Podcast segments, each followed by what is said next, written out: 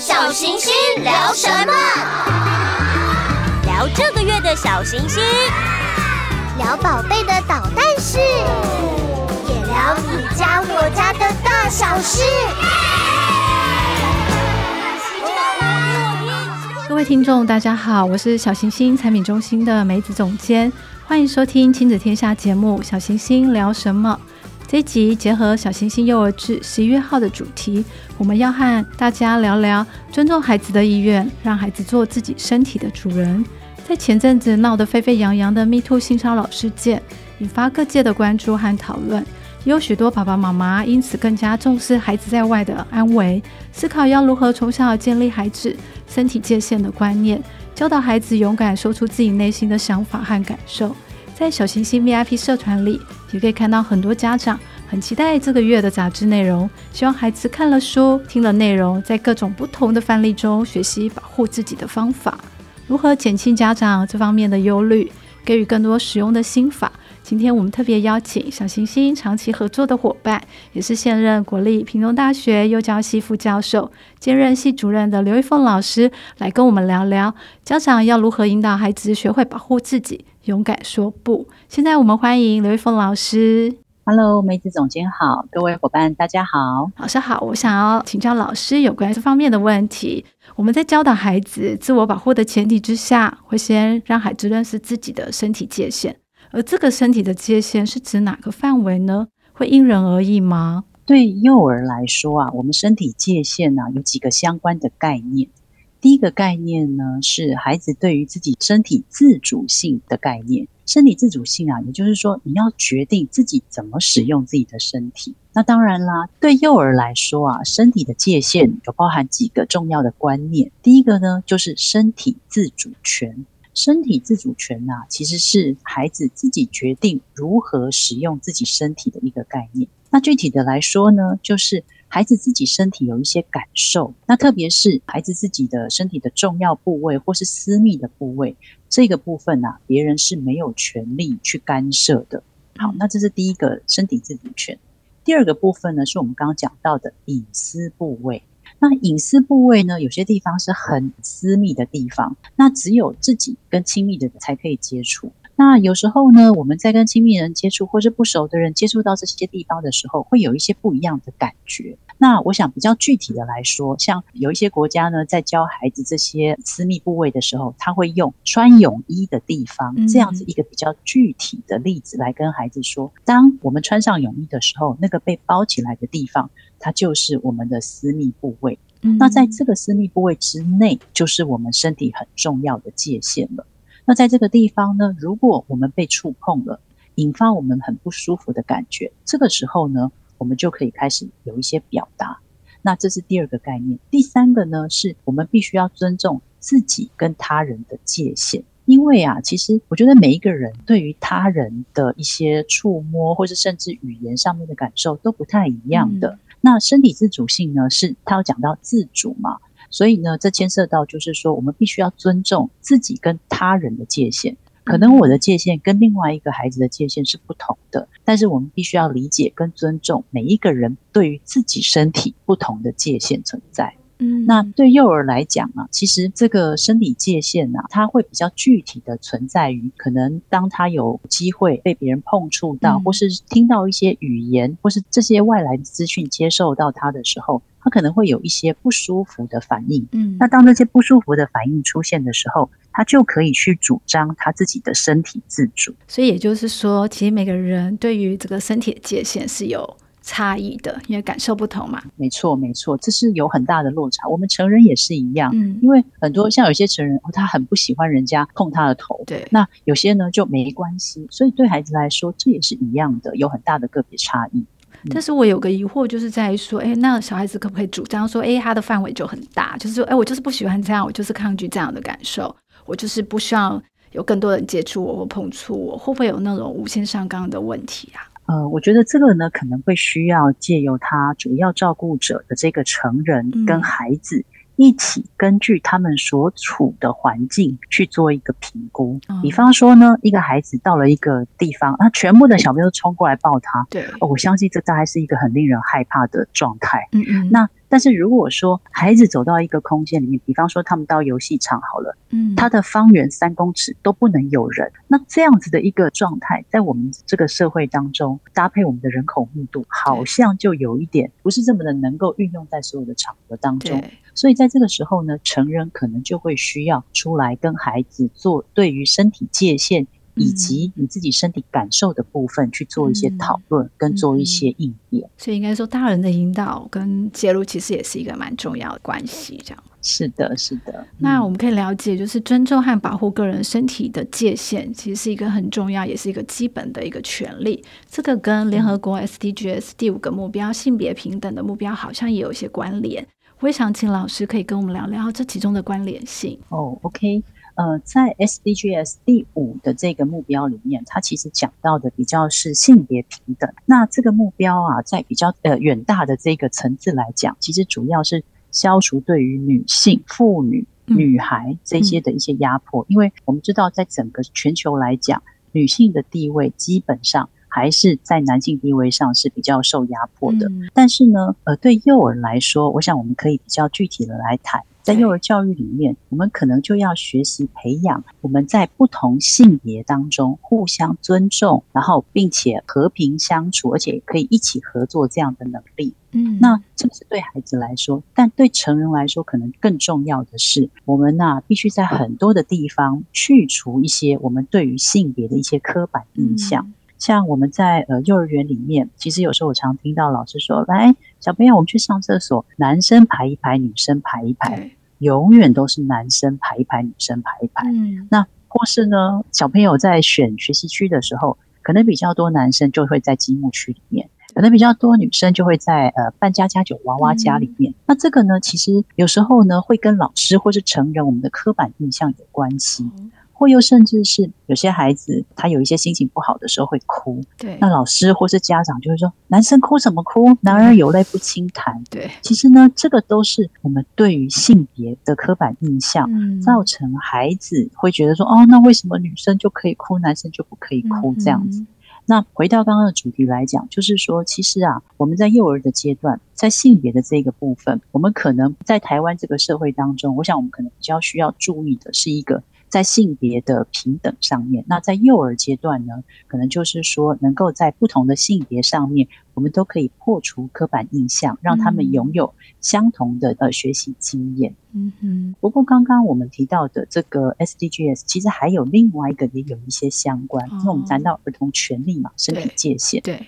那这个呢，跟 SDGs 第十六公平与正义的这个目标也有一些关系。哦嗯。呃，这个公平与正义啊，它其实讲的是我们要重视人权。对。可是，在儿童的这个年龄，我们也有跟儿童相关的权利哦。嗯。像在联合国一九八九年，它就有专为儿童设立的儿童权利公约。哦。这个哦，是针对儿童权利上面非常重要的一个发展的里程碑。哦那在这个里面呢、啊，他就有提到了哦，儿童其实有受保护权、教育权呐、啊、等等，还有儿童有表达意见的权利。哦，所以在这个地方呢，我们就可以对应到这一次的主题：孩子他有生存的权利、受保护的权利，而且他有表达自己意见的权利，他是有意愿，跟他是有能力。或是他是有那个主张去做自己身体的主人的，嗯，所以这个啊也跟我们的 SDGs 十六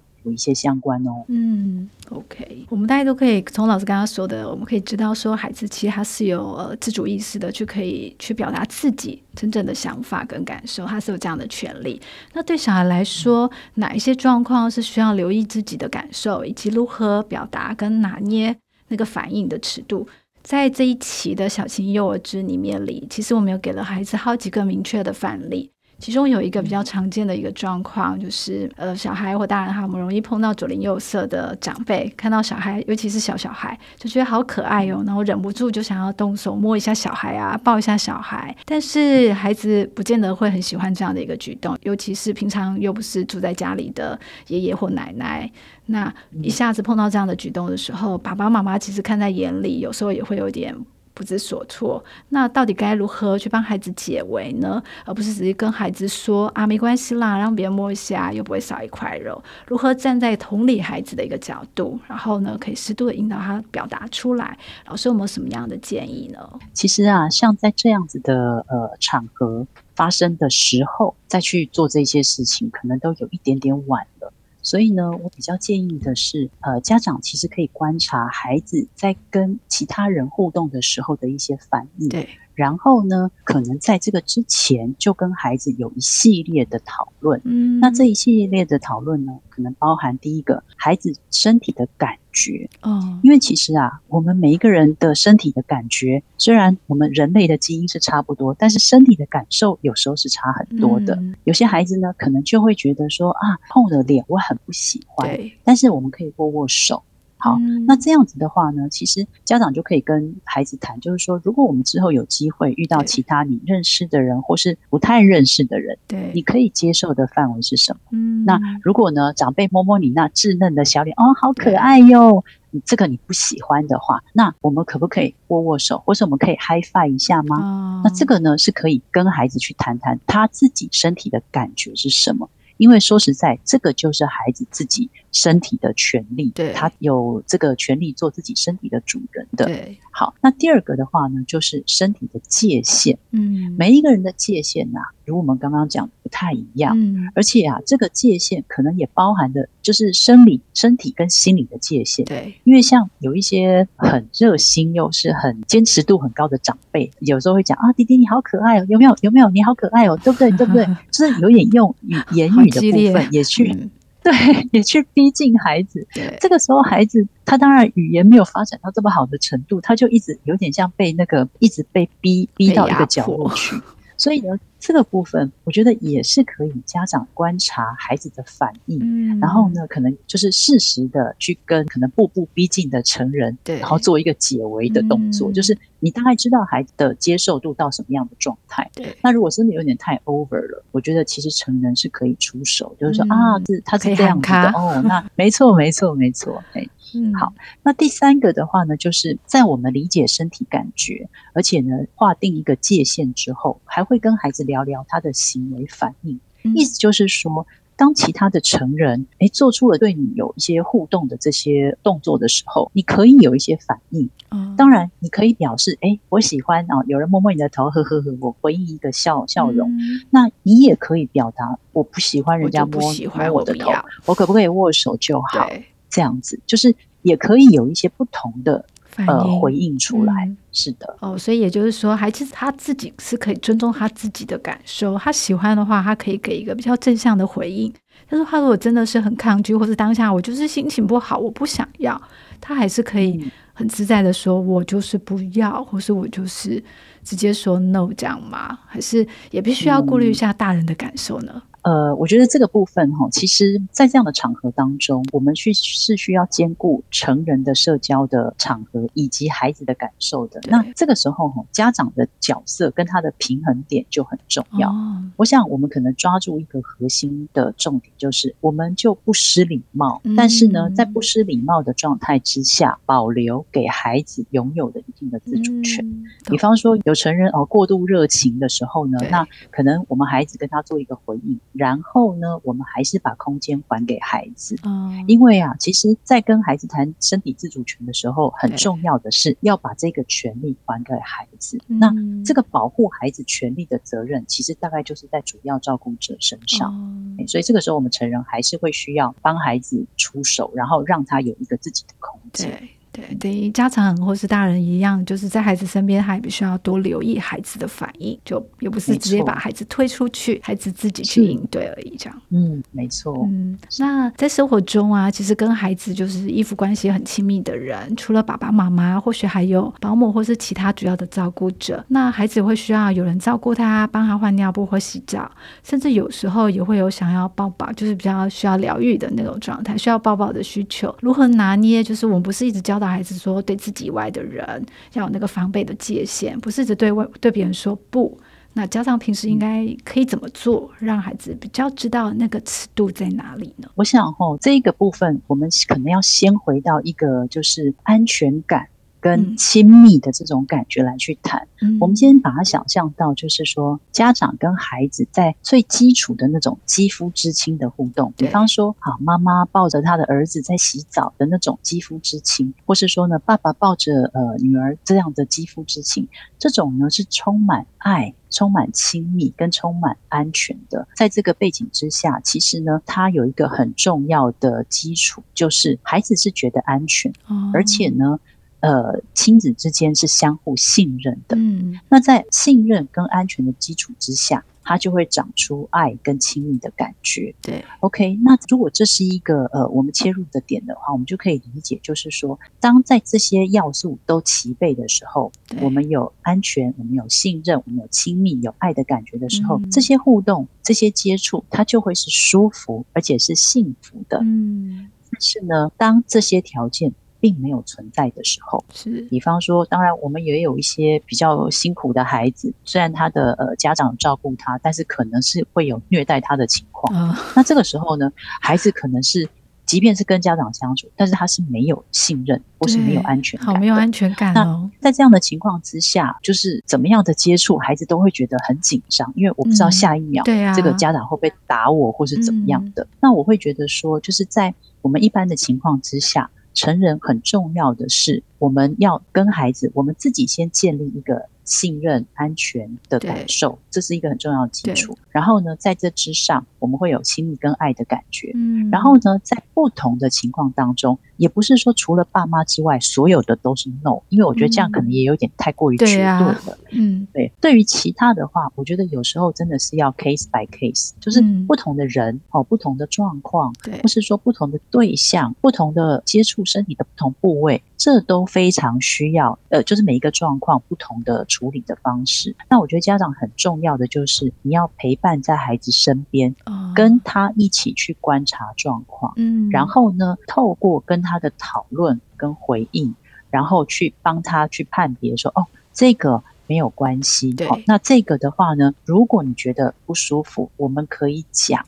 对，那这个呢，如果你觉得这样不好，我们可以怎么样来替代？嗯，那这样子的话呢，孩子才不会只追寻一个原则，哦，除了爸爸妈妈以外都不行。对，那如果是保姆怎么办？保姆也是他的主要照顾者啊，不可能不帮他碰到那个身体的重要的部位呀，啊。嗯对，尤其是碰到那个就是要刚要换那个新的保姆的时候，他从一个不认识他的人的状态下，到最后他必须要依附他，他必须要解除身上这种就是防卫的戒心跟那个界限。这个过程，他这个过渡的时期，家长是不是也应该扮演一个很重要的角色呢？没错，因为其实像保姆，他对孩子来说是一个很重要的照顾者。对。那如果是说像在换保姆的阶段的话，我就会比较建议家长会要扮演一个非常重要的桥梁角色。嗯、举个比较具体的例子来说，可能保姆会帮孩子洗澡，对，那洗澡的时候一定会要接触到一些重要的隐私部位，对，那我就会觉得说，好，家长可能在保姆在帮孩子换尿布或是在洗澡的时候，在刚开始几次都出现，并且呢，可能是家长主要的来做这件事，嗯、那保姆在旁边。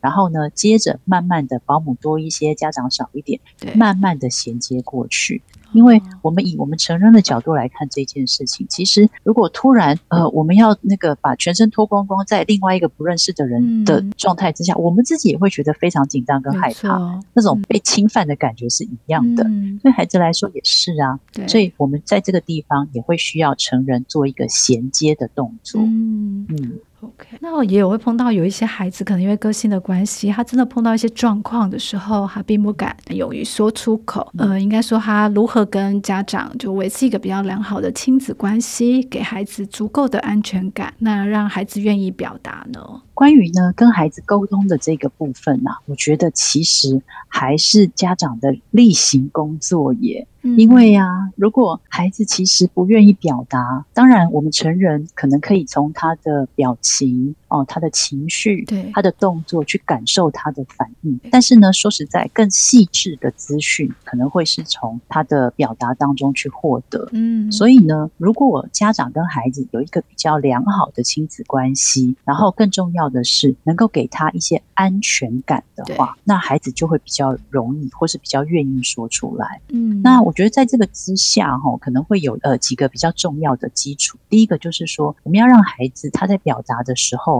是有一种安全跟被支持的感觉。是，比方说，如果有小孩子讲说那个呃上次谁谁谁弄我，我觉得好讨厌哦。然后家长马上说：“哪有他哪有弄你？嗯、明明就是他摸你而已。”他应该要同理他才对啊。